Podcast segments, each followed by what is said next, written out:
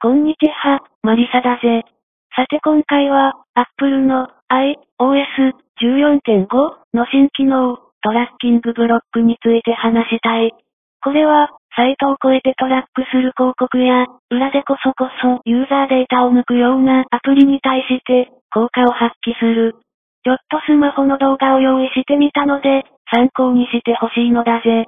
さて、Apple はプライバシーのためだと言っているが、これは誤解がある。Apple はスマホのデータすべてにアクセス可能だ。暗号化とかも関係ない。なぜなら、Apple がリカバリー鍵を持っているから、Apple に対しては暗号化の意味はない。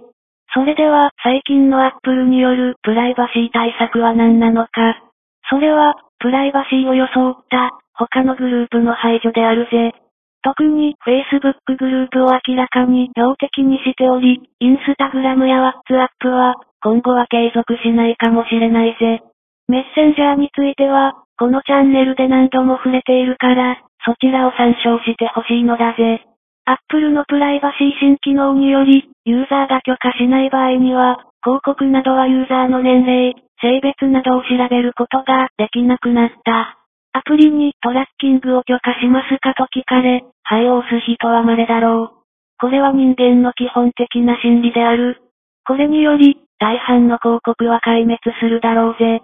中国のテンセントなどの関与が疑われている楽天ショッピングなどは、サイトに邪魔なバナー広告が減り、見やすくなったから、良いことだぜ。日本の会社がマーケティングのためにデータを抜いているならまだわかるが、外国の、しかも敵対国家にデータを抜かれるなんて論外だぜ。マーケティングのデータに性別と年齢が重要なのは俺もよくわかる。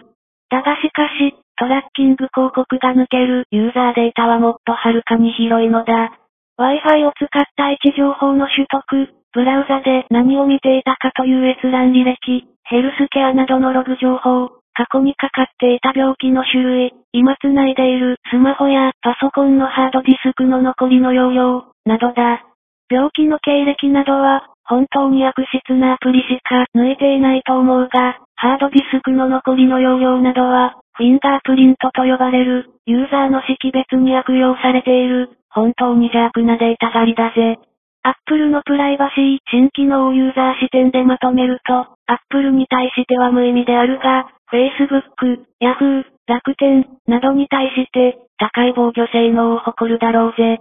最後に付け加えるが、すべてのクラウドは本質的にプライバシーが低いかないに等しいから、機密性の高い情報はクラウドに上げるべきではないぜ。これは Google カレンダーやメールももちろん含むのだぜ。それでは皆さん、トラッキングの少ないスマホを満喫してくださいなのだぜ。